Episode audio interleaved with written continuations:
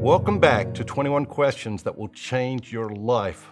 Question 8 is about influence. We all have more influence than we think we do. It's a mistake to think that influence belongs only to the rich, famous, and powerful. Research shows that on average, people influence 80,000 people in their lives. Question number eight is if you had the opportunity to share a message with millions of people, what would you say? You are sharing a message with the world, but often it is unintentional and therefore not optimized for maximum impact.